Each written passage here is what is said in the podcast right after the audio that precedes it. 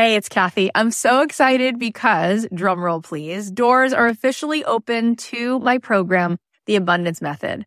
I have been wanting to put this program out in the world for two and a half years. I've been working on it behind the scenes, and this is my signature program. This is the program that is going to teach you the method, the framework for how to become a master manifester in your life. Why is that? Because everything is vibration. We live in a world that is atomic. That means the world is made of atoms, which is energy.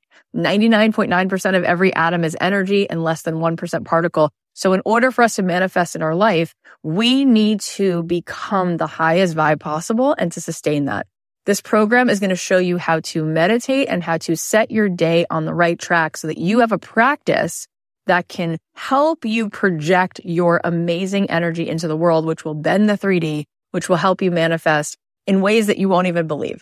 This is a transformative live 10 week program. It is designed to help you on this journey of spiritual awakening. It's going to give you tons of tools. I'm going to show you how to change your energy, master the manifestation once and for all. This is the first program of its kind. We're actually trademarking all of this framework because it is something that is so unique.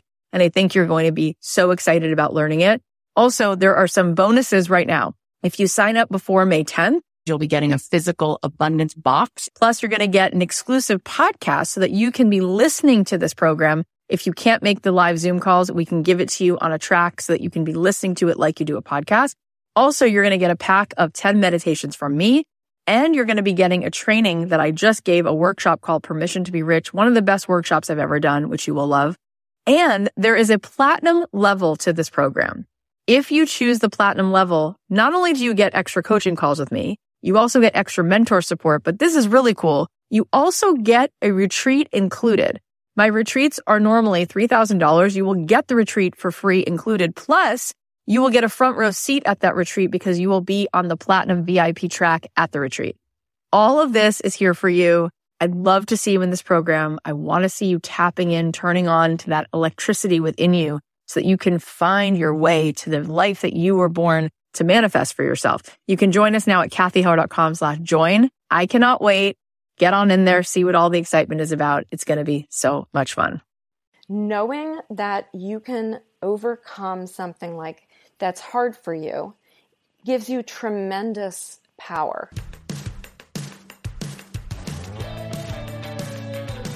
If you're a creative person, if you're a baker, a dancer, a photographer, a screenwriter, an actor, a comedian, a podcaster, and you want to figure out how to make a living doing what you love, this is the show. This is the show. Don't keep your day job. My name is Cathy Heller, and I'm a singer songwriter. I make a living doing what I love, and I want that for you. This is the show that's going to help you do that and give you not only inspiration, but some real life strategies. This is going to help you figure out how to take your creative passion and turn it into a profit. Thanks to Bon Appetit for supporting Don't Keep Your Day Job. Go to bonappetit.com slash getba and enter promo code DREAMJOB for a special discount and start shopping now at bonappetit.com slash getba. It's the perfect gift set for the cooks and food lovers in your life. That's bonappetit.com slash getba and promo code DREAMJOB. Thanks to ShipStation for supporting Don't Keep Your Day Job. Try ShipStation free for 30 days and get an additional month free only if you use my promo code Dream Job. Remember, free for 30 days and get an additional month free with my promo code DREAMJOB. Thanks to Slack for supporting Don't Keep Your Day Job. Slack is a messaging app which brings all your team's communication together, giving everyone a shared workspace where conversations are organized and accessible. Go to slack.com to learn more. Hey guys, this is Cathy Heller. Welcome back to another episode of Don't Keep Your Day Job. So I'm excited about today's episode. We have Nancy Kruger Cohen here today. She's the co-founder and chief creative officer of Mouth.com. We're going to talk about starting an indie food business, and it's going to be lots of fun. Um, it's also the holiday season, and while we're going to like talk about fun holiday things, and we're going to talk about business today and strategy, I just wanted to pause for a second and talk about winter and talk about the holiday season. Look, you know, it's one of my favorite times because there are Christmas lights on the trees and I, I love like driving around town and listening to Christmas music and it's fun to get together with family and friends and exchange gifts and it's fun. There there's a lot to it that I I really, really look forward to and I feel a little sad sometimes when the season ends. And at the same time, there's always this other part you know, there's this part of us, all of us, I think, that compares ourselves to other people. And I think that everybody, everybody feels a little bit lonely. I feel like in general, it's easy to look at other people and say, well, I wish I had their Christmas plans. I wish I was, you know, getting to go away to that place in Telluride. Or I wish that I had a house full of people in Connecticut with the fire burning and everybody was exchanging gifts. And I wish that my parents were still together. Or I wish this or I wish that. There's so many things that we can focus on and it makes us feel less than and it makes us feel like something in our life is wrong. And we do this throughout the year. We don't just do this on Christmas, but during the holidays, it can be particularly tough, especially if you have gone through loss or something unfortunate has happened. It's it's painful. It's particularly painful. So I just want to say for anyone who's feeling a little bit down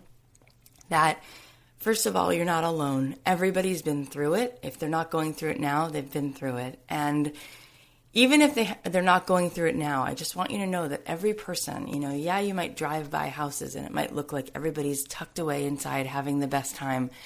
But every person is truly striving to feel more fulfilled. Every person is trying to feel more connected and have more purpose. And everyone feels a little lonely at the end of the day. And so, yes, there might be varying degrees of it, but every person is kind of wrestling with the same stuff and nobody has it totally together. So I don't want you to feel that.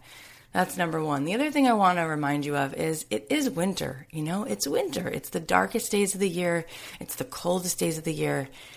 And so it kind of makes sense that there's this part of us that starts to feel a little bit sad and turns inward, okay?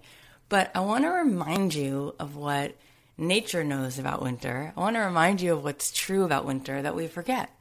So, yeah, we see the trees, you know, completely bare. You know, all the leaves fell off in autumn, and now the trees are bare, you know, and we, we start to see that things are dying, you know, things are dying all around us. But what does it actually mean? What it actually means is that very soon the spring is coming. And so if it wasn't for winter, there wouldn't be any of this renewal. And this is so obvious. We know it, but we forget it. We absolutely forget it. You know, I was talking once to a Holocaust survivor, and she said, There's a blessing to be like a rooster. And I said, What?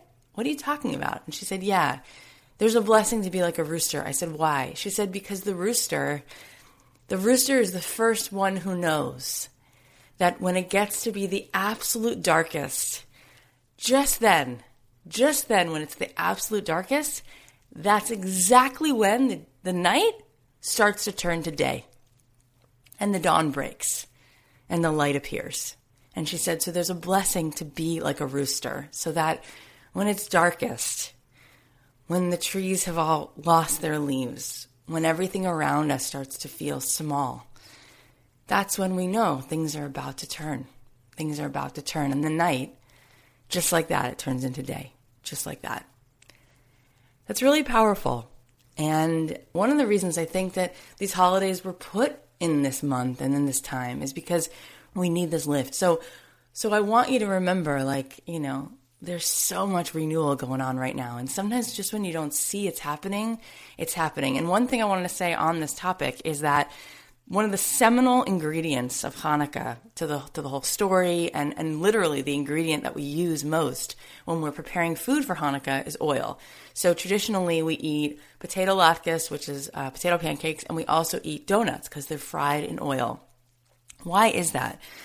One thing about oil that's significant is that you can mix oil with gallons of water, right? You could just mix it and mix it and mix it what happens to the oil? The oil will rise up. The oil will rise to the top. And it doesn't matter how much you try to mix it and make it sort of like get, get caught up in everything else, it rises to the top. Okay. So, so there's a part of you, there is a part of you that knows exactly what I'm saying. There's a part of you that is so whole and so okay. And it's so within reach all the time. And I want you to know that it's there that part of you, it doesn't matter how much fear, it doesn't matter how much negativity, it doesn't matter how much the leaves have fallen off the trees. There's a part of you that is so okay and is so clear and is really there for you. And it's it's not the chatter in your mind. It's not it's not the thoughts, right? We're not our thoughts. We're not the chatter.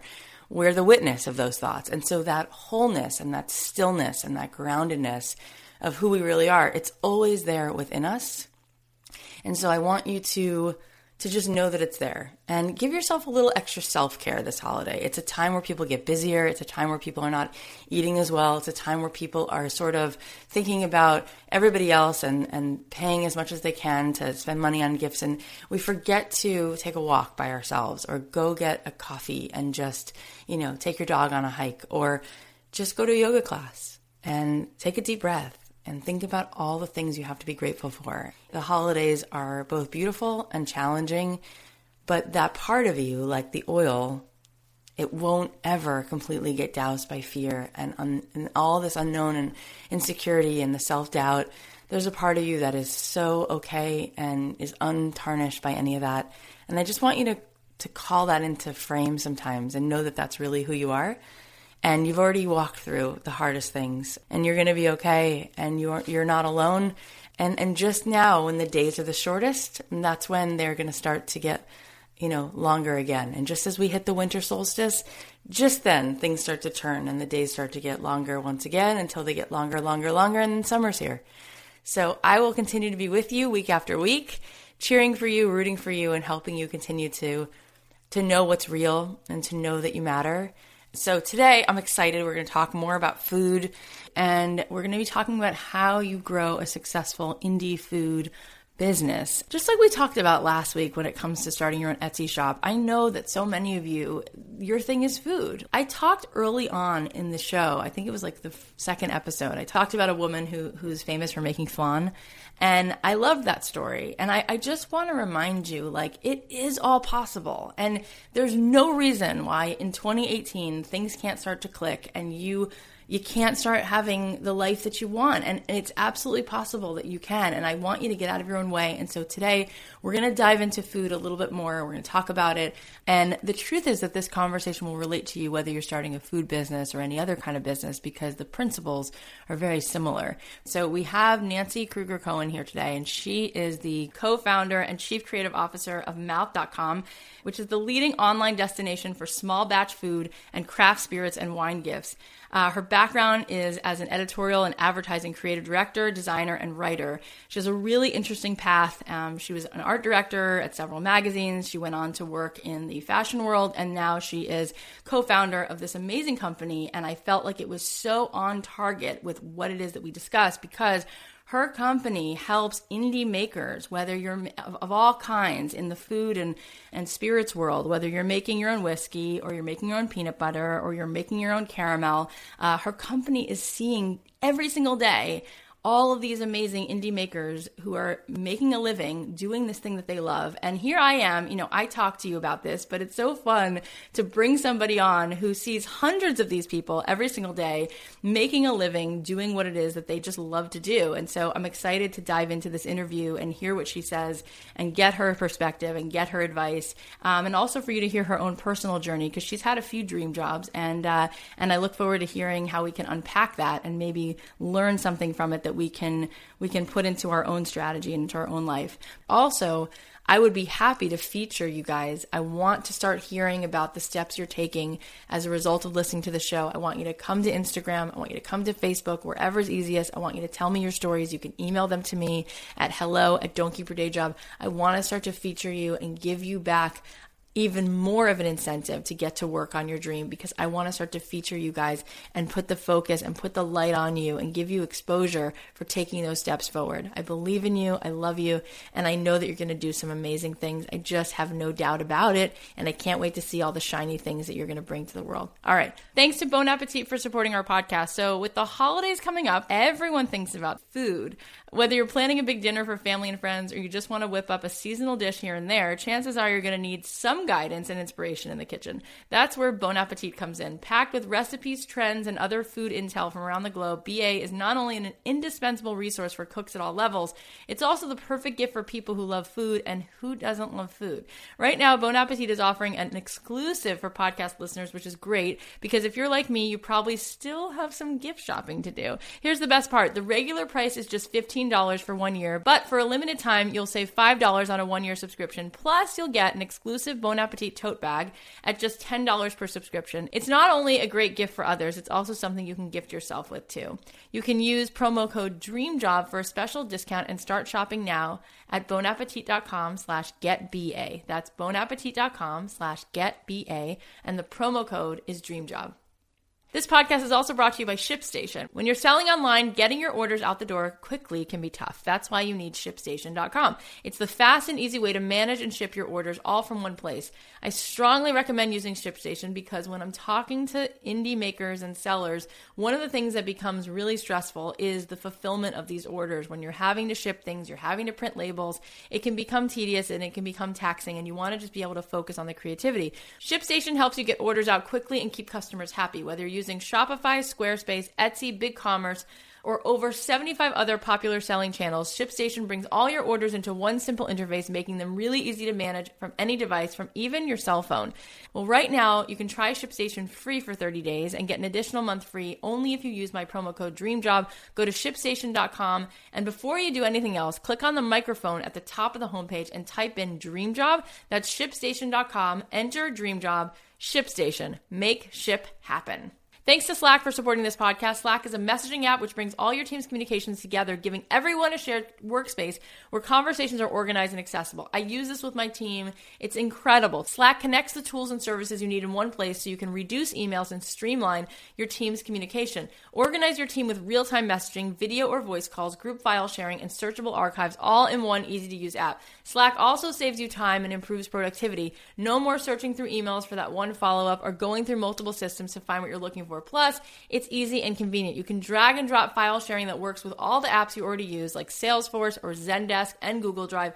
Plus, you can tailor Slack to work with more than a thousand other apps. With mobile apps for iOS and Android that sync seamlessly, you can always pick up where you left off no matter where you are. Slack, where work happens. Find out why at slack.com. That's slack.com. So, with that, we're going to bring on Nancy Kruger Cohen, and we're going to hear all about Mouth.com and all about the indie makers that she works with.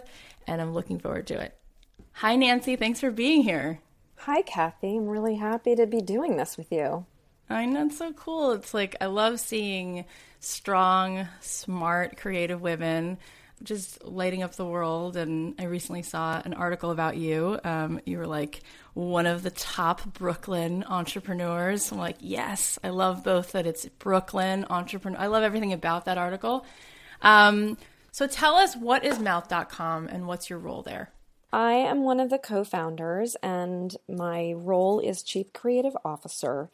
Um, Mouth.com is an online destination for small batch artisanal food, craft spirits, and wine gifts. Um, we search the country for the most interesting products that are being made by people, not companies, you know, people who have a passion, who are, you know, have always made something that they absolutely love to share with others, whether it's jam or chocolate or hot sauce or a cocktail mixer. And you know, maybe they've shared it with friends and family and gotten such great feedback and they have a job, but maybe on the side they've made a, you know, jam as a gift, as a favor for someone's wedding, or they have, you know, thrown a party and served, you know, something that they've made, a special, maybe it's hot sauce, maybe it's hot fudge, and someone encouraged them, you know, this is really good. You should do something yeah. with this. This is this is worth sharing with a bigger audience. So cool. um, why don't you why don't you take it to market? Why don't you I'll help you print labels. Let's just do this. Or they decide for themselves, I'm just going to go for it. And very typical story. They they share it with a wider audience, perhaps at a farmer's market or one of the, you know, kind of indie food markets that that are cropping up around the yeah. country and they get feedback and they tinker and they perfect and um, maybe it goes into a store and somehow this business can evolve into something where they are leaving their job and doing it full time and they're supporting so themselves cool. from this business and it's just what we do is we find the products that we are, think are the most interesting most delicious Um, we, you know, sometimes if you are a, really good at making jam, right? That's what you do. You might not necessarily be that good at marketing, Yeah. or you might not necessarily be that great at putting it in a box and shipping it across the country. And that's kind of where we came in. And when we started, we wanted these makers to do what they do best, and we would take care of all Yeah. the rest for them. Um, and so we do. We scour the country, we find the most delicious products, and then we we put it together, put these products together in really fun, interesting ways because people like sharing this stuff with each other and and giving these things as gifts uh, because it's it's really become kind of you know particularly for a certain generation of you know everyone's on Instagram with their food and they're you know it, eating is an activity it eating is. is entertainment Yes.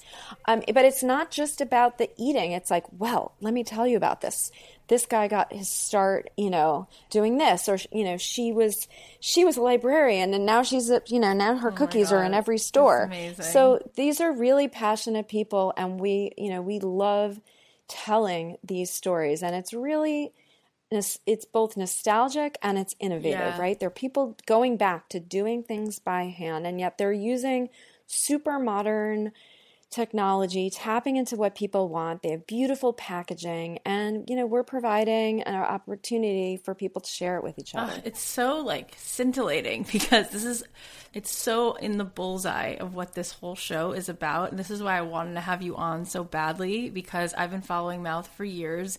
I mean i can't think of a more perfect fit for our audience because so many of our listeners are people who themselves are making popcorn or soap or pretzels cho- covered in chocolate and i love just looking at your site it is gorgeous. You guys, if you're listening to us right now and you haven't been to mouth.com, you have to see it. I'm telling you what, it's like, it's literally eye candy. It's such an incredible example of something where right off the page, you know exactly who these people are at this company and you feel like you guys are everybody's friends. And yet it's like a sophisticated, cool friend that you want to have over for dinner. You know, it's like you guys are just awesome. that's very nice of you to say because I, you know when you create a brand and you develop a brand voice, um, you know you know what your intention is, but what you described was is sort of exactly what Oh, good. um, what we see as our our goal. That that eating and drinking is a joyful experience. Is. and we don't take ourselves too seriously. We we are not self-righteous about what we're doing. It, it is fun and delicious and it should be mouthwatering. And our tone and what we hope to achieve is to speak like your fun best friend who's taking you to Oh God, smorgasburg totally and pointing pointing out like oh you got to try this. Oh please try this. And we try to have you know we're punny we have a good time we think something is funny we run with it we Oh God. Can be personal. I mean it, it that's our you're goal. Just i mean it- it's gold. Like guys if you're if you're listening and clearly you are if you're listening right now you're listening i really want you to check it out because we've had so many conversations throughout the episodes about storytelling and branding and really knowing your target. You know it's this terrible word but like who's your avatar? Who are you speaking to? Like talk to that person connect to that person. And this brand what you guys have done with this it is it hits the bullseye of all of that. It is the most scrumptious. It is absolutely your best friend, but like the friend that you you feel good about yourself because you're friends with this person. Like it's the friend that could have the best time and yet at the same time not take themselves too seriously. It's like it's a cool friend to have. Um, I love that you guys have everything from maple syrup gift sets to all different kinds of like you know bacon flavored chips like it's like everything. And you're right the packaging is to die for. Like i can't really get over that every one of these products if it tastes as good as it looks i'm floored because they all look ridiculous. It's amazing. Well, I think one of the things is that we don't taste our products when blind, right? Because the packaging is part of the experience for um, the person opening the gift and the person eating it. So now sometimes we see a gorgeous, totally beautiful designed product package, and the, the product inside just isn't that Wah, great, wah, and wah. that's that's a bummer. Um, but so great packaging cannot mask a product that just isn't delicious. Um, and sometimes there's a product that's absolutely delicious, and the packaging or the design just isn't there. It doesn't express what's inside. Right. And, um, you know, sometimes it doesn't matter and we don't care. And sometimes we just go back to the maker and we say, you know what? This is so good. You, you need to do your brand more justice. Yeah. Um, spend a little time thinking about this. Spend a little time thinking about, you know, what you want to say, how you want to communicate it. And you know, do what you need to do. Barter with a designer friend if you need to. Ooh, I love that you just Um, said that. It's so resourceful. well, it's really it is. I mean, and I think that that goes on all the time. And think about think about what you can give other people for them to do stuff for you. Oh my god, I love that you're saying this. Yeah. it's true. I mean, I think. I mean, I I've done it personally. I've designed a lot of business cards for friends over the years In and return been- for stuff. Yeah. It helps greatly. I thought I love that you just said that, and I was going to ask you um, when you were starting to say that sometimes you you find something delicious and the packaging isn't just at, at where you want it to be. I was going to ask you if you give people feedback, and and then you went on to say that you do, which is really cool and generous of you guys. Like if you find something you like, you'll give people that feedback, which is so supportive of the indie maker. I love that. Well, I think we also ideally there's this two way um, street where we you know we have a really good relationship with these artisans and are able to you know I mean one of our missions is to help them grow their small business. Quick question: Approximately, how many indie makers are on your site? I mean we've had probably as many as 500 Okay. makers. Um, we've tried uh, to get as much representation from every state. That's fun. uh, and it's great. I mean, because there, this this movement is happening everywhere. It is not just So happening good. around the corner from our office. It's happening. You know, we have products from Colorado. We have products from Hawaii. We have products from Tennessee, Florida, Texas. Every, you know, pretty much almost every state in the country. So there are people doing wonderful things. I love this. I mean, on top of everything else about it we already discussed, I just love the idea of supporting local business. It's so important. And I feel like, you know, as a society, I feel like we're, we're coming back to that. And it's so cool that clearly it's working out. People are supporting indie makers because you your business has grown exponentially since you guys started. When did you guys start? We started in 2012. Um, we started as New York Mouth, um, kind of as a test to see how that would do. We it, we were we started products just made in and around New York City, and then we quickly kind of saw that this movement was was happening across the country, and that um, people really wanted to experience, taste, and give uh, not just you know local to them, but really like you know it's kind of like you can go on a trip around the country by experiencing the food. I don't know about you, but when I travel, one of the first things that I like to do is go into a food market um, because it's a really quick way of experiencing the culture, and I think that. When, when one of the things that we were so happy about is that you know we have products from all over the U.S. and you can kind of explore different regions and and that's just a wonderful thing.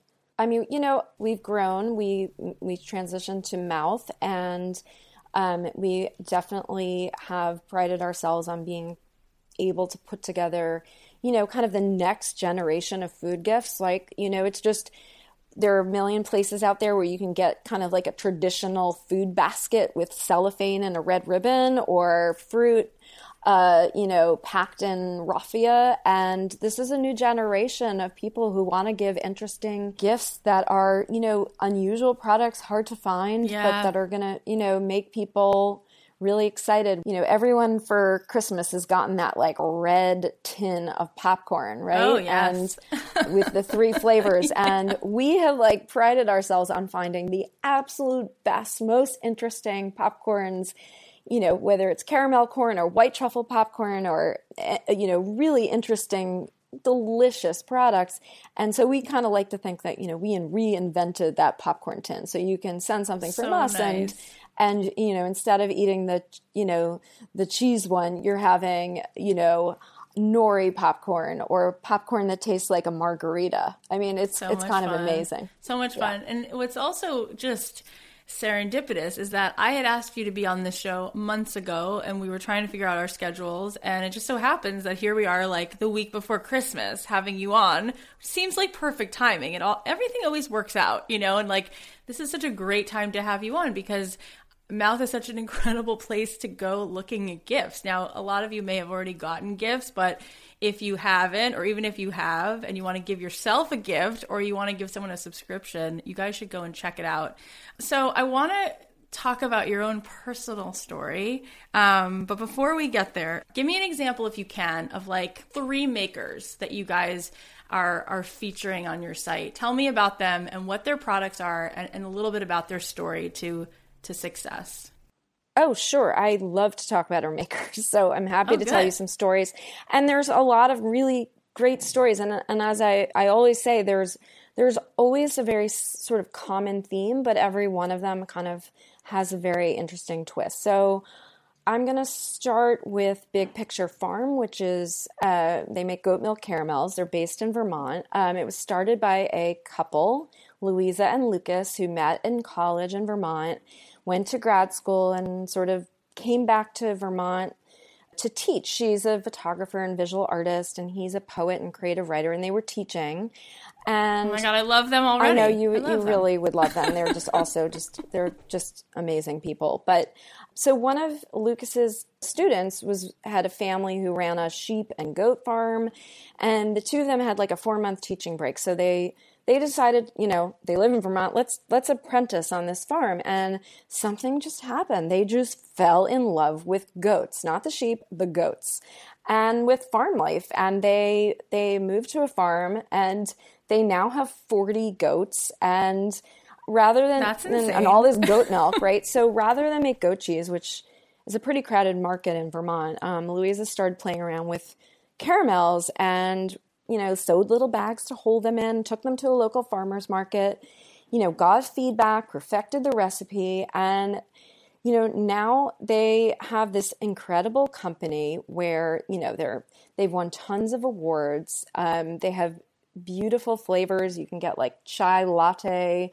goat milk. They're absolutely delicious. And the packages are stunning because one of the wonderful things about this story is that they were able to combine all of their talents. Um, I actually, you know, visited them in Vermont, and she gave me a tour of her studio, her art studio, and she draws each of her goats, and they all have names, by the way, all forty of them, and oh, her art God, is unbelievable. It. And you know, each drawing will appear on different boxes. They have holiday boxes, and or if you know, if they do marketing materials. Um, her artwork appears on all, and it's just they're lovely people, and you know here they are like living this you know beautiful life together. They just had a baby. Um, you know it's a, it's a real labor of love, and they they do they love these goats. They're incredibly kind to them.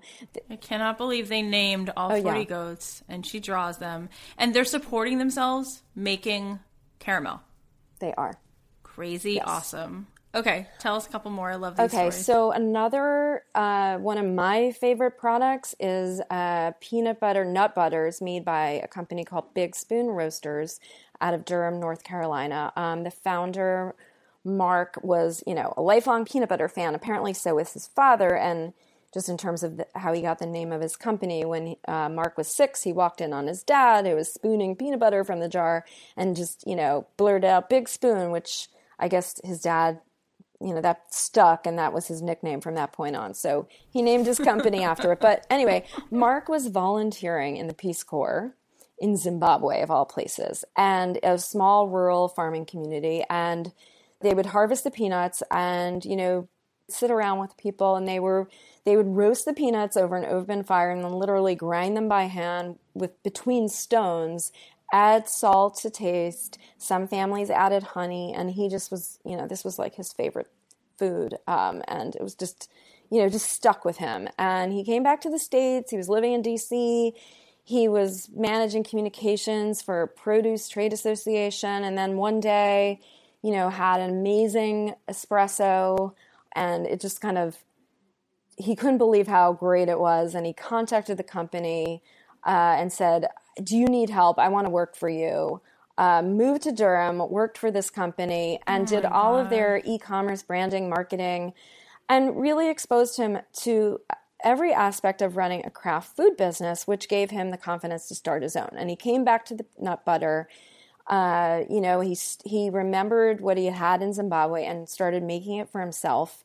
And he made his first batch. It was so good, and he just knew he was onto something. And you know, now he has this incredible business. He has wonderful flavors. I mean, he's making Mission almond nut butter. He's making ginger spice almond butter. He's making cashew peanut butter, cocoa peanut so butter. It's fun. fantastic. So the packaging fun. is exquisite.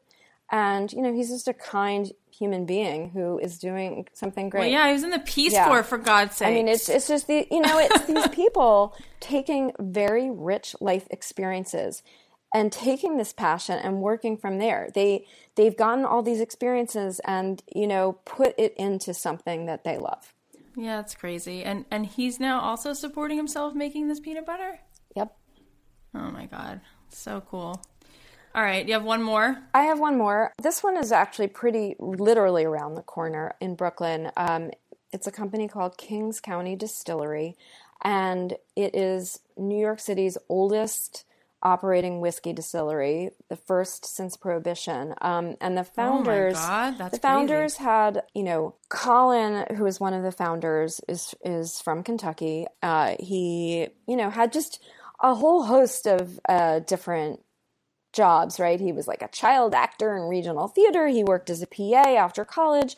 He was a fragrance model at Estee Lauder, like they would spray fragrance on him and men's fragrance. Um, oh and then he worked at you know an architecture firm on their publications, and you know, and his partner David um, is a was a magazine editor. Um, you know, I think Colin he started making whiskey and moonshine as a way to connect back to his home. He learned it you know, he, he did it at home. It was trial and error.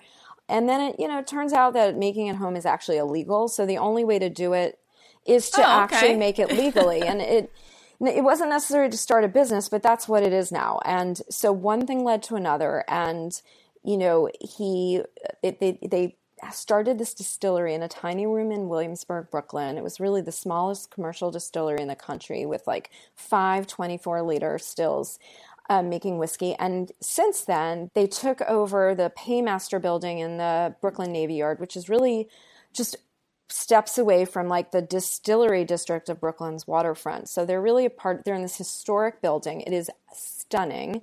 Um, they now are running tours and classes. They see like 15,000 video visitors um, a year.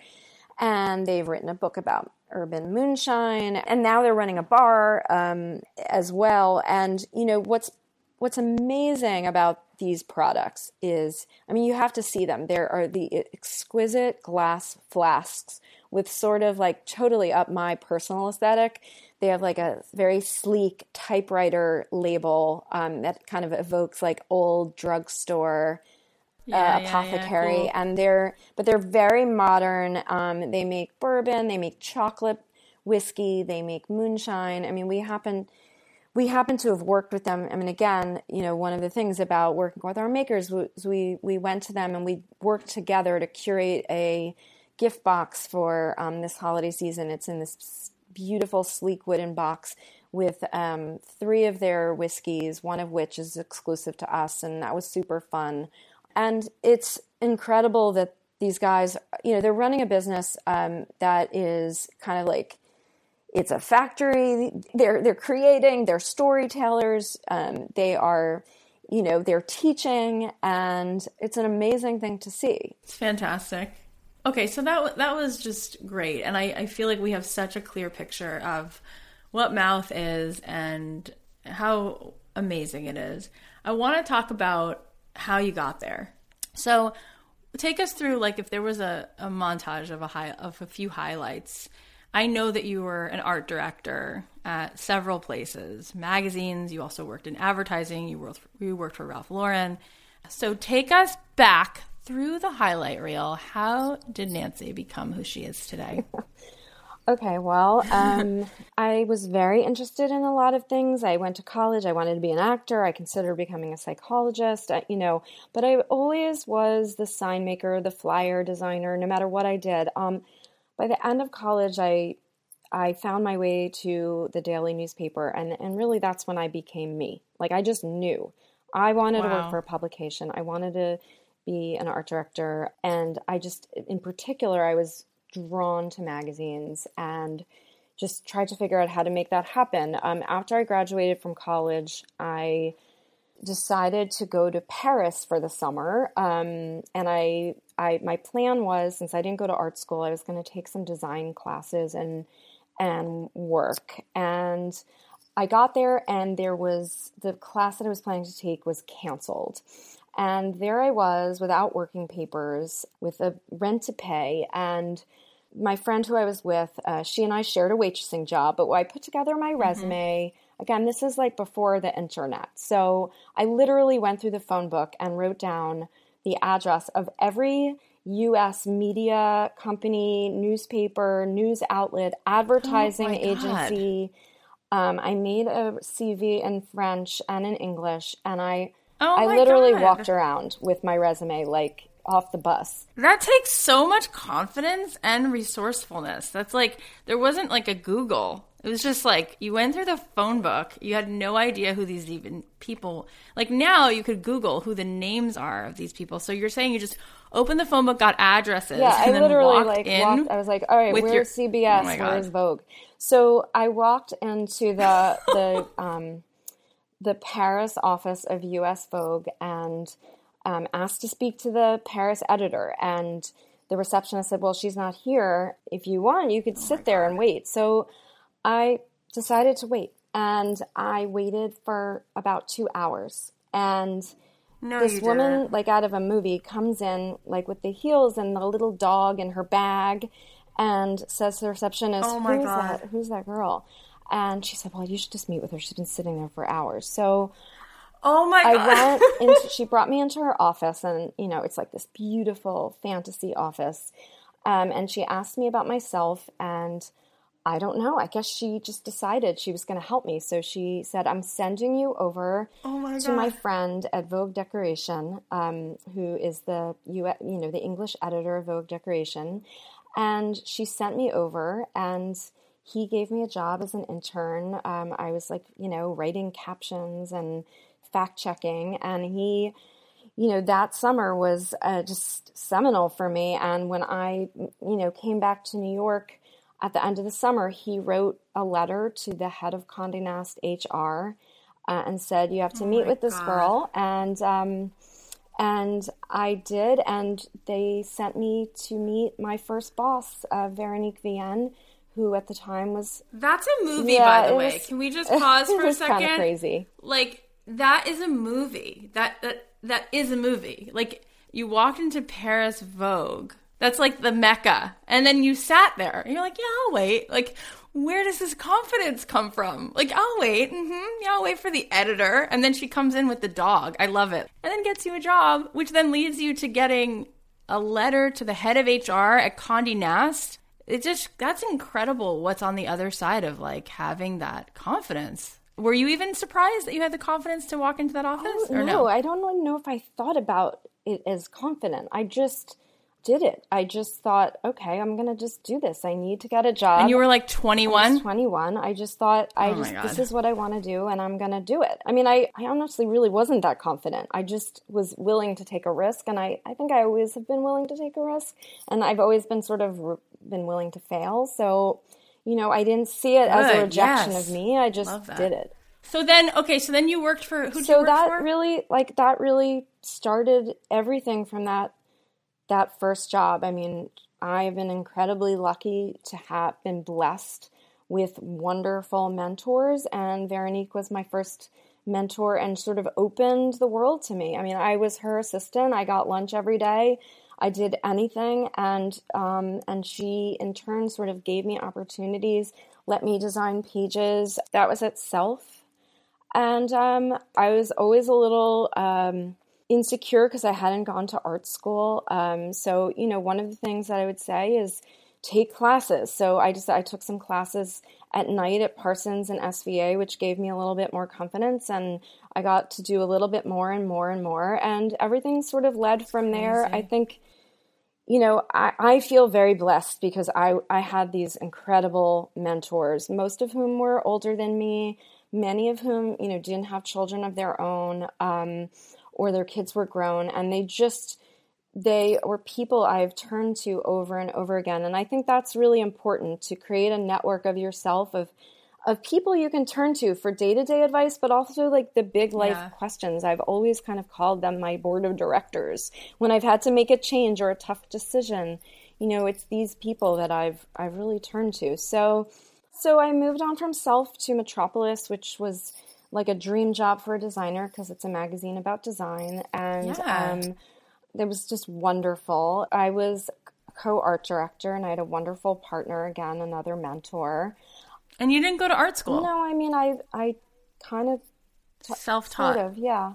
Look at that. Okay, so you went from self, you went to Metropolis, you were co art director. What was the next big deal? Um, I took the leap and um, worked on the launch of ESPN magazine. Again, I'm not a sports fan, but that seemed, uh, I really adored the founding editor, and we did about two years of test issues. And I was art director there, and I, and I think that experience taught me that, you know, it was about the people in the process and not necessarily about the subject. I mean, I related to mm-hmm. it because, you know, I come from a family where, you know, there are a lot of sports fans. And so I knew who my audience was. My audience was definitely right. my brothers. Um, yelling at the TV uh, during a you know during a Giants game, and I knew that you know what we were working on was kind of the translation of a, you know the sort sports network into a magazine. You know that was really like a startup energy, and I was always drawn to really hard positions. Um, I never had just like a nine to five job. I was always kind of drawn to the challenge. Um, so, you know, I art directed a few more publications, and then, you know, I was in a situation where I would be hired by an editor, and the editor would get fired. And typically in a magazine, what that means is when the new editor comes in, the art director is typical is often typically the first to go. And so I was mm-hmm. definitely laid off numerous times. Um, and it is something that I think was incredibly valuable to not take personally and to turn those situations into, okay, well, what am I going to do now? And make the most of it. And, um, and, you know, I think that's just a part of life. Well, wait a second. I mean, that's no small thing. I feel like so often people are, are saying, you know, in fact, somebody just asked me this the other day. One of our, our listeners said, I feel like, you know, my job, it's like up and down. I'm working for myself. And sometimes I feel like it's just time to like, okay, pack this in and get, go get a more stable job.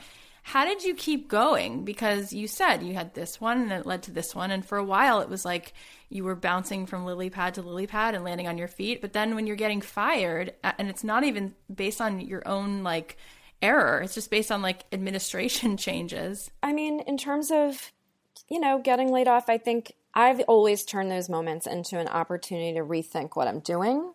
Um, maybe to take a little bit of a break and recharge. On my last magazine job, where my editor left, um, I started pursuing other opportunities, yet keeping an open mind that it might work out. And I guess I just decided I needed to take a break from magazines. I I wanted to try something else and I shifted to advertising and I hmm. took a job at a small agency with a very large client, Ralph Lauren. Um, and I've heard of him. Yeah. Yeah. Mm-hmm. And, and this was really a game changer for me. I had never done advertising and I had never done fashion. Um, it was life changing in that I, I got to work with a whole other caliber of photographer, like on incredibly high budget shoots that I was art directing and managing, and um, with really talented, super amazing people. That's really special. Um, and also to go to meetings with Ralph Lauren to present the work and that's ridiculous. Listening to him talk about the brand and his brand, oh I he's it was really an invaluable experience. I I would say again, a lot can come out of working for a big company or a big client like that you know, fashion definitely was not for me. Um, I sometimes felt like, especially on photo shoots with clients, I sometimes felt like this perpetual state of being like a middle school kid holding a tray in the cafeteria and not knowing where to sit. Oh, I so know that feeling in my yeah. gut. Oh. Uh, so it wasn't exactly the right fit, but I learned so much from it. I met an incredible network of brilliant, talented people. So I use a lot of that today in what I do. After that, I was doing a lot of freelance consulting again on fashion.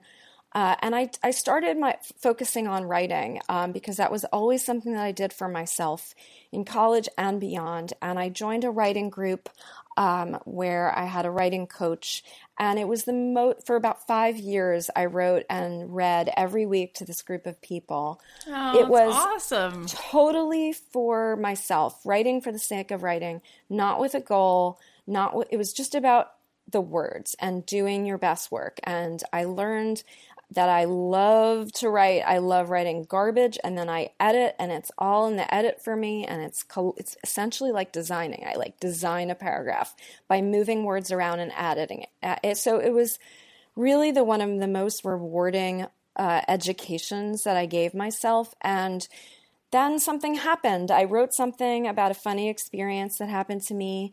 I realized that it was it was something I wanted to share. I shared it with a friend who loved it.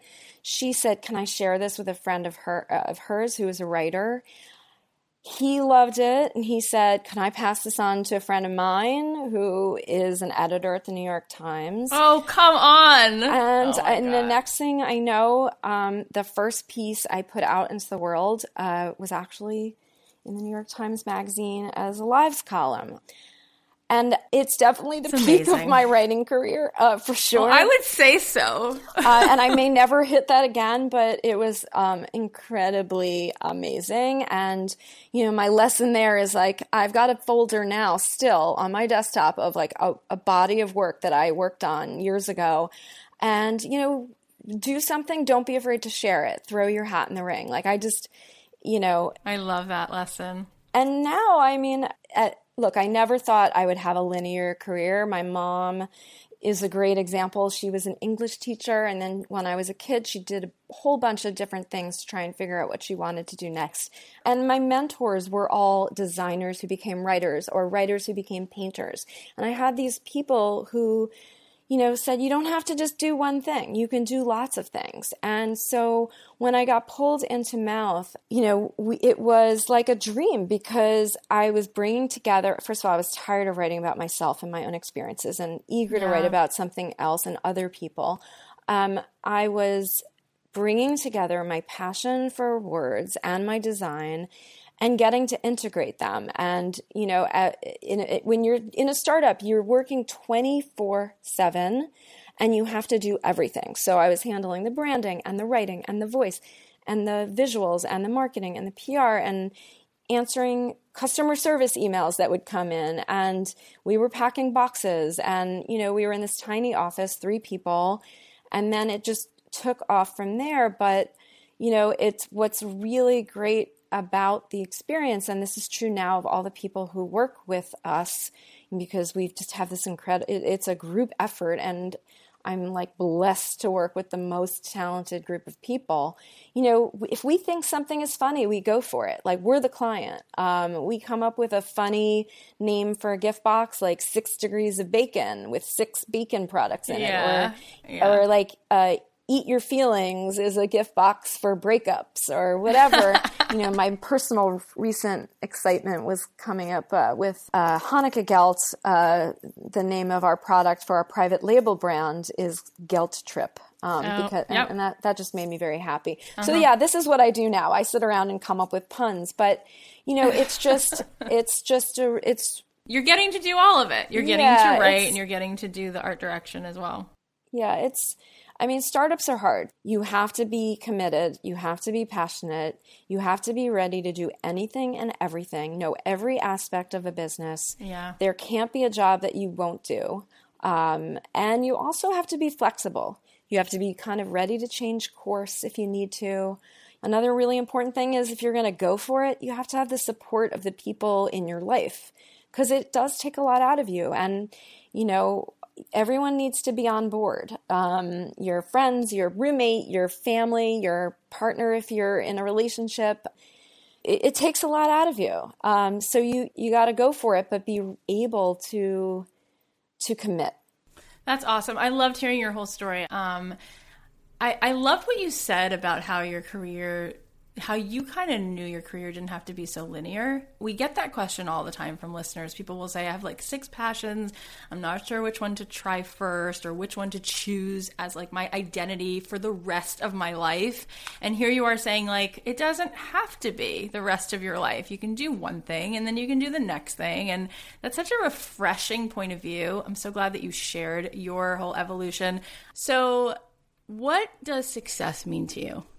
Personally, I, yeah. I suppose success means really being present and being able to enjoy what it is that I'm doing while I'm doing it. Oh, that's great. Um, I think that you get so caught up in the stress of your to do list that sometimes you can just get distracted and forget that you're actually doing what you want to be doing. And oh, yeah. having you know and just having the perspective every day. Um, you know i walk to work which is such a gift and every single day i make a point of saying i walk to work. This is not normal and i appreciate it. And i think so in terms of success i i think obviously you need to be able to make a living and support yourself doing what you love um, that's really important. It's important for women, it's important for everyone. Um, I think being able to put yourself into something 100% and feel good about it and yeah. believe in what you're doing and believe in the people around you who are doing it with you, that makes me feel like I'm doing something right. I would just add that working with smart, creative, good, kind people. I mean, you spend so much of your day it's true. And your job with I spend more time with people I, I work with over the years yeah. than I have with my husband or my kids or my family. Oh my God, in, in some ways, and it. it's the most important piece of what. Uh, when I look back, I think about the people who have become my dear friends, and people who have inspired me and mentored me.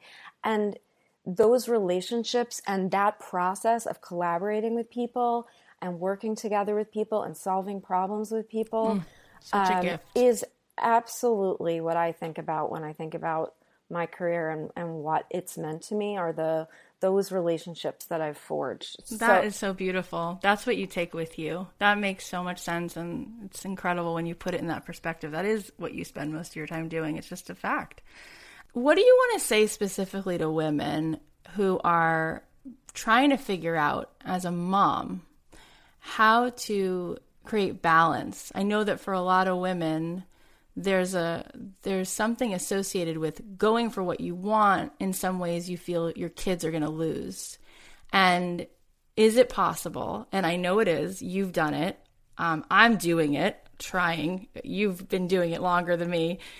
Is it possible to be a mom who's fulfilled in in their role as a mom and also in work? And what do you think was one of the main hacks the life hacks that helped you sustain that balance great question. I also I just want to point out that I think that as a society we need to start asking men these questions too. Um, yes, we do. Because I think that's really important. But yes, it is absolutely a very hot topic of discussion. It's been a struggle to figure that out. That balance thing is kind of like talk about a dream. That's you know, we are all striving for the idea of balance. And I don't yet know exactly what that is, right? right? Because, I mean, it's hard. When my kids were little, and I have two daughters who are now teenagers, when they were very young, I was a freelancer and I uh, don't like working alone. I really love working with other people. So mm-hmm. it wasn't the most ideal situation for me creatively. However, it worked out well for my family and where the stage we were at at the time. Um, mm-hmm. That said, one of the things I learned is that when you're a freelancer, you're on a project and it's intense and it's full time. And, and just because it's not a permanent position, right. you have to throw yourself into it. So there was one particular job I was doing where it kind of took a it took over our apartment, um, and it wasn't, and it was kind of in some ways uh, more intrusive than if I had just been going to an office every day. Mm. And um, so it, it's an interesting thing. But when I started working full time again, I think actually my daughters, first of all, they really uh, loved what I was doing. They got it. It was very tangible to them. They were on board. They were fans and they were so excited and proud and they felt that they were a part of it. And I think it's important to um, talk to your kids about what you do, and it makes them feel like they are a part of it, uh, that they are with you. And I would say that I have made sure to be, you know, my kids are my first priority. They come first, and I have not missed, you know, an important event in their life and you know luckily I I've built uh, some flexibility and you know into my into my work life. But ultimately they're really proud of what I've done and mm-hmm. they feel connected to it. And hopefully I mean my hope is that they'll look back and think oh well you know my mom worked hard. They saw how hard I worked. They saw that hard work can lead to something. I also don't sugarcoat, you know, mistakes that I've made, um, mistakes that we've made. I mean, they they learn, they see that there's that it's hard to to run a business. They see challenging moments and how I work through them, and I think those are really valuable life lessons for families. Um, it's true. You know, when when I look back uh, on some of the moments in my life. Um, you know, some of the things that I'm the most proud of were things that were so hard for me. For example, when I was in college and I was a psychology major, I had to take a year of statistics, and oh I don't gosh. like math so much, and um, it doesn't come easily to me. I'm not going to say I'm not good at it because I think a lot of women say that, and it, but but I think that it was something I worked my ass off to to um, get through, and it was a struggle. And I worked so hard, and I wound up, you know, when I think back to college, like it's the one grade I remember, but I did I got a hundred on my stat final, and when I look back Crazy. at that, it it I know it sounds so silly, but it means so much to me that that yeah, but worked, but it's a it. lesson it's a it's a metaphor and i actually give that example to my kids all the time because knowing that you can overcome something like that's hard for you gives you tremendous power. It gives you such a that's feeling so of accomplishment true. and it gives you like a lesson of accomplishment that that you can just take a risk and try something and and if you're not good at it, that doesn't mean that you can't become good at it. That's correct. That's very powerful. I love that. I love that, and and and that is so true. That is so true, and it's it's a great example. Like you went through something, and you didn't think necessarily that you'd get a hundred, and you did, and it proves to you that when you put your mind to something, why does that have to be impossible? You know, you and I had talked before this interview, and I know that you had done this Tory Burch mentoring program. Do you want to say anything about that and what you learned from being in that program as it relates to the conversation we're having now? What I would say is for for people uh, who are trying to start a business, a small business, mm-hmm. there are a remarkable number of programs out there to help give people a boost. Not just, I mean, communities. There are networks. There are fellowships. There are grants, and I think you can do a, some really quick research in your specific community about what's what's happening. I mean, I know like some of the bigger banks um, you know, like Goldman Sachs, I know they have a program for um, not just 10,000 women, uh, but also now 10,000 small businesses. And you can, they have a, an amazing uh, mentorship program. Or, you know, companies like Tory Burch, they have a foundation and you know, offer a fellowship that you can apply for. I participated in like a speed mentoring session last year, and you know, the winner of this fellowship, I guess, gets a hundred thousand um, dollars toward their business. Wow. Support systems are, you know, they're not just Fantastic. they're not just in cities. They're in small cities. They're in rural yeah. communities. There's a ton, and there's a ton of online support. So I think, but I think creating a network of people you can turn to for advice. Um, you know, oh, I'm trying to research this or I'm trying to research that. Who can I turn to? I think those communities exist, and I mean, I know that's that's been true for me. I mean, I've built a network of other designers and writers and over the years and when I need to hire someone or when I when I have a question about a software program I have people yes. I can say oh I don't know how to do this I forgot can you remind me and yeah it's just so important no, that's awesome. And I'm glad you mentioned it because I wouldn't have known that or thought of that. The fact that there's also these things where you could go through a speed round and maybe get $100,000. That, that could just be like such a fun day to participate in no matter what. So that's really neat. I'm glad that you mentioned that. Um, as we're closing, coming back over to mouth, what is your advice from a branding, from a business standpoint? You are so much like a queen of really understanding how to convey your message to your audience, and you do it in picture and you do it in words. What do you want to say to people? Because most of us don't have that skill. What what's something that maybe is like a trick or something that we can keep in mind? How, how can we how can we get you know an ounce of that? Well, I think whatever you're doing has to reflect you, has to reflect who you are, and you have to be true to what your core idea is always, right? And I think that that's definitely one of my takeaways from listening to Ralph Lauren talk. Um, sometimes we would experiment on a photo shoot, and he would look at the pictures and say, This isn't me. You know, he needed to be able to put his logo on a photo and and then take it away and still have people know that it was Ralph Lauren. And I think that yeah. one of the really important things that I, you know, feel so strongly about is that the best brands are consistent and clear across the board in everything that they do.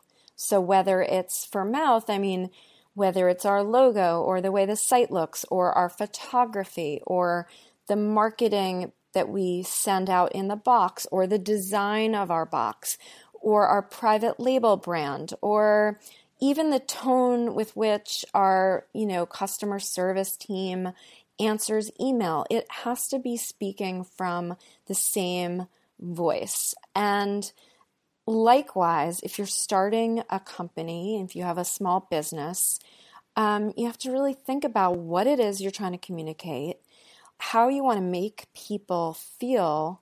Uh, let's say they taste your cookie and open the package, um, and then figure out what you need to do if you're not someone who, you know, like Kings County, they have a beautiful natural aesthetic, or Big Picture Farm. I mean, they're artists, but not everyone is. So, um, figure out that, get the help that you need in order to do that.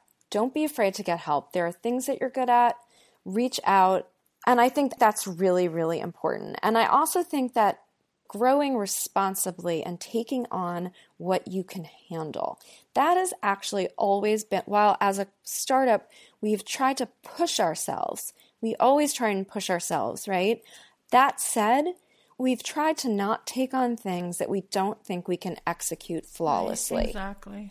We have had projects come our way you know, someone wants us to do this or someone wants us to do that. Hey, do you want to try this? And some of them we do, but some of them we say, you know what? That is eye off the ball for us. We need to master this thing right now and we need to succeed at this thing right now. And if and we'll get there. We'll there'll be time for that. There'll be time for this.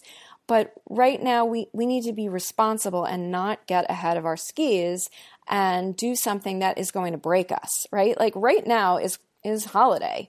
We are working around the clock to get those boxes out and delivered sure. in time, right? And there have been times in, in other seasons where, you know, we've uh, taken on something and it's, or we have chosen not to because we want to make sure that at our core we're delivering on what we're offering. Um, yeah. And I th- so I think that's important is to not grow faster than um, you need to. And a, a lot of companies make this mistake, especially ones that are really lucky enough to go out and raise money. Yeah. When you raise money, hold on to it. Use it wisely.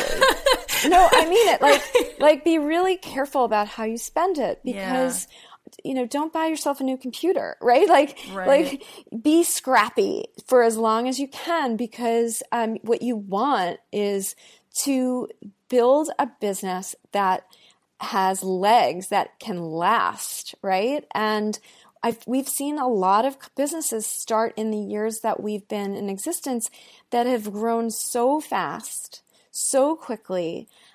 And yeah. the model, the underpinnings of the business model has not been solid and they've burnt out and gone out of business. And so I think that's really important. Yep, that's really solid, really sound advice. Um, well, this was just fantastic. I've learned so much. I love that you took us on all these adventures around the country and we got to get a glimpse of all these makers and I love I love your own personal story. I feel like I'm going to be telling that to everybody I see today and for like years to come about how you walked into that office at Vogue in Paris. I just it's fantastic. Well, I mean, you've been very complimentary, and it's nice to think of myself as a super confident person, but I think it's really important for everyone to realize that um, it's really hard, and it's hard to put yourself out there. And I have like a ton of moments of when I'm not sure of what I'm doing, and when I'm just, I feel like I'm just making it up as I go along. And that's normal. That's how everyone feels. So, wow. you know, I think that, I, I think realizing that you know everyone feels that way is so important um, because no one has all the answers at all.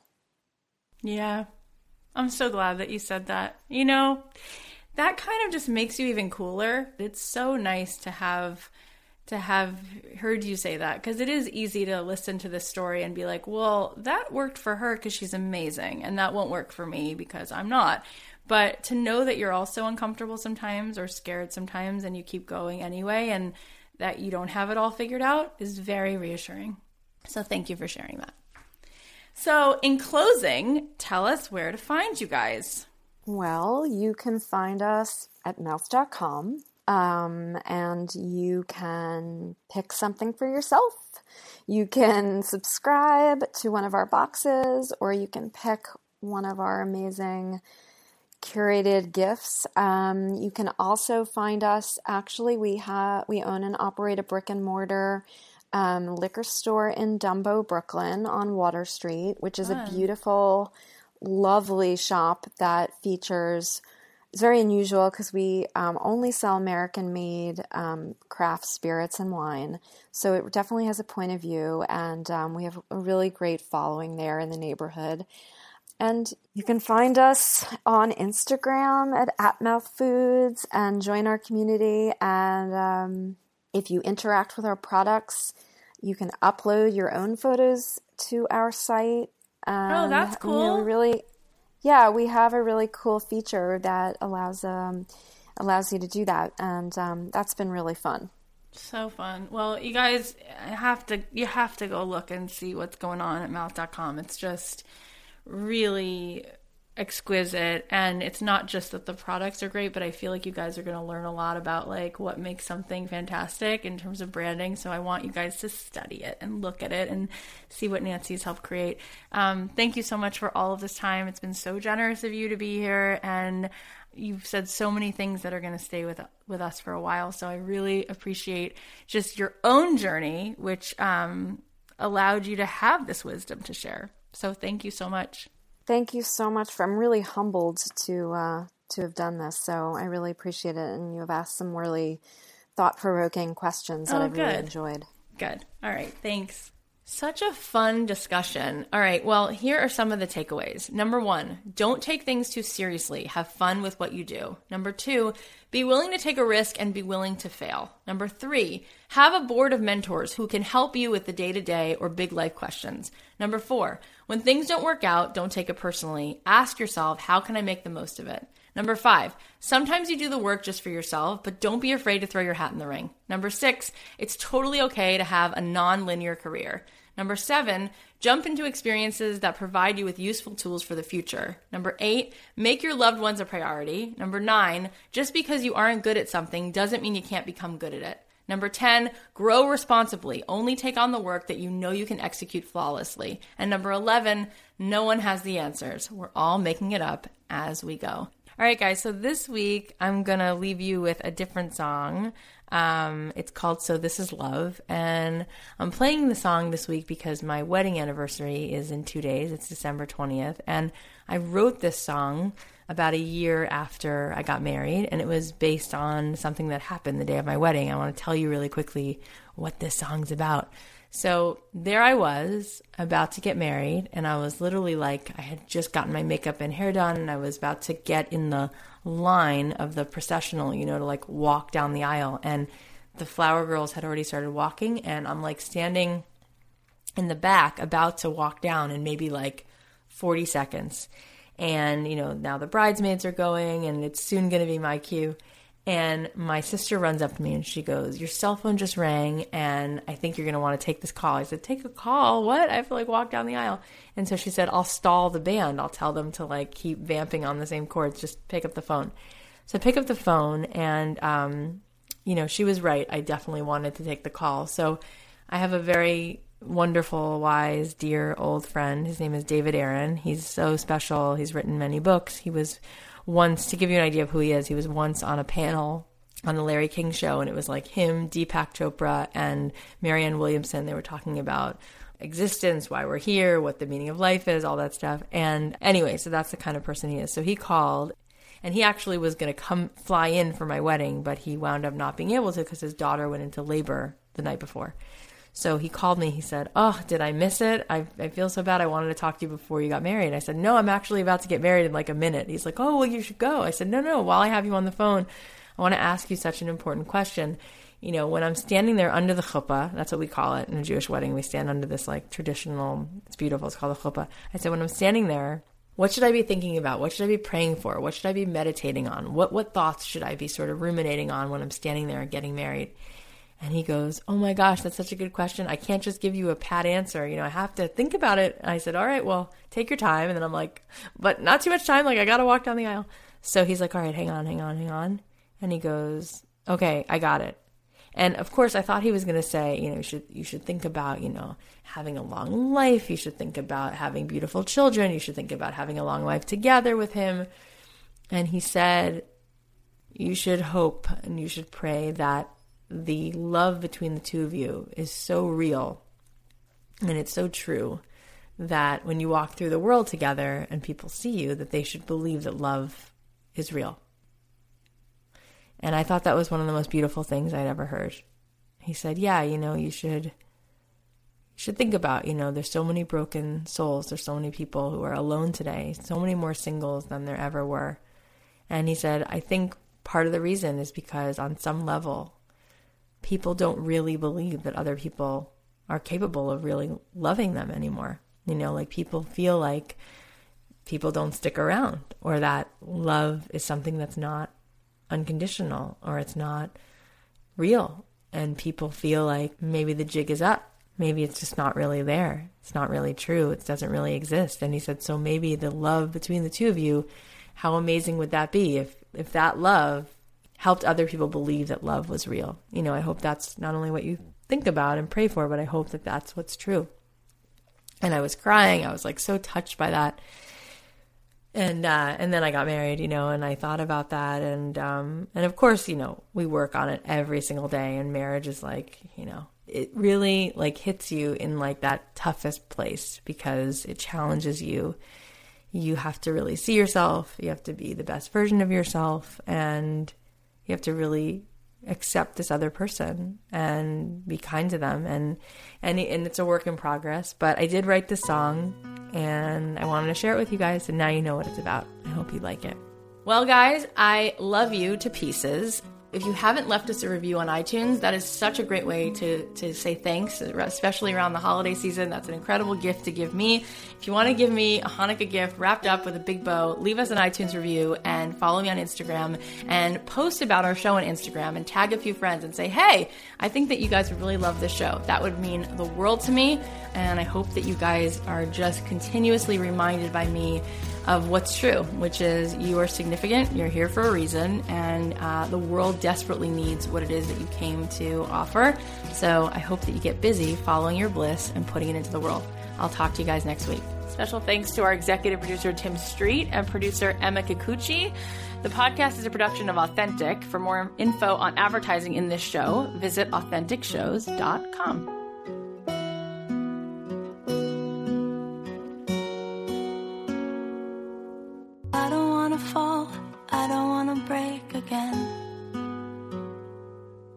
Can we skip this part?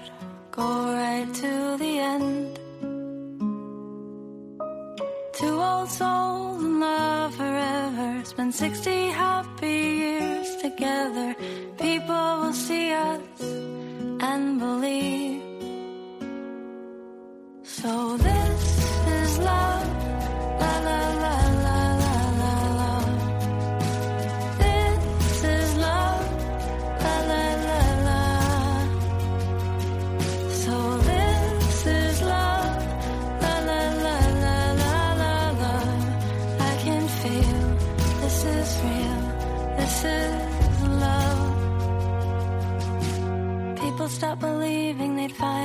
missing parts.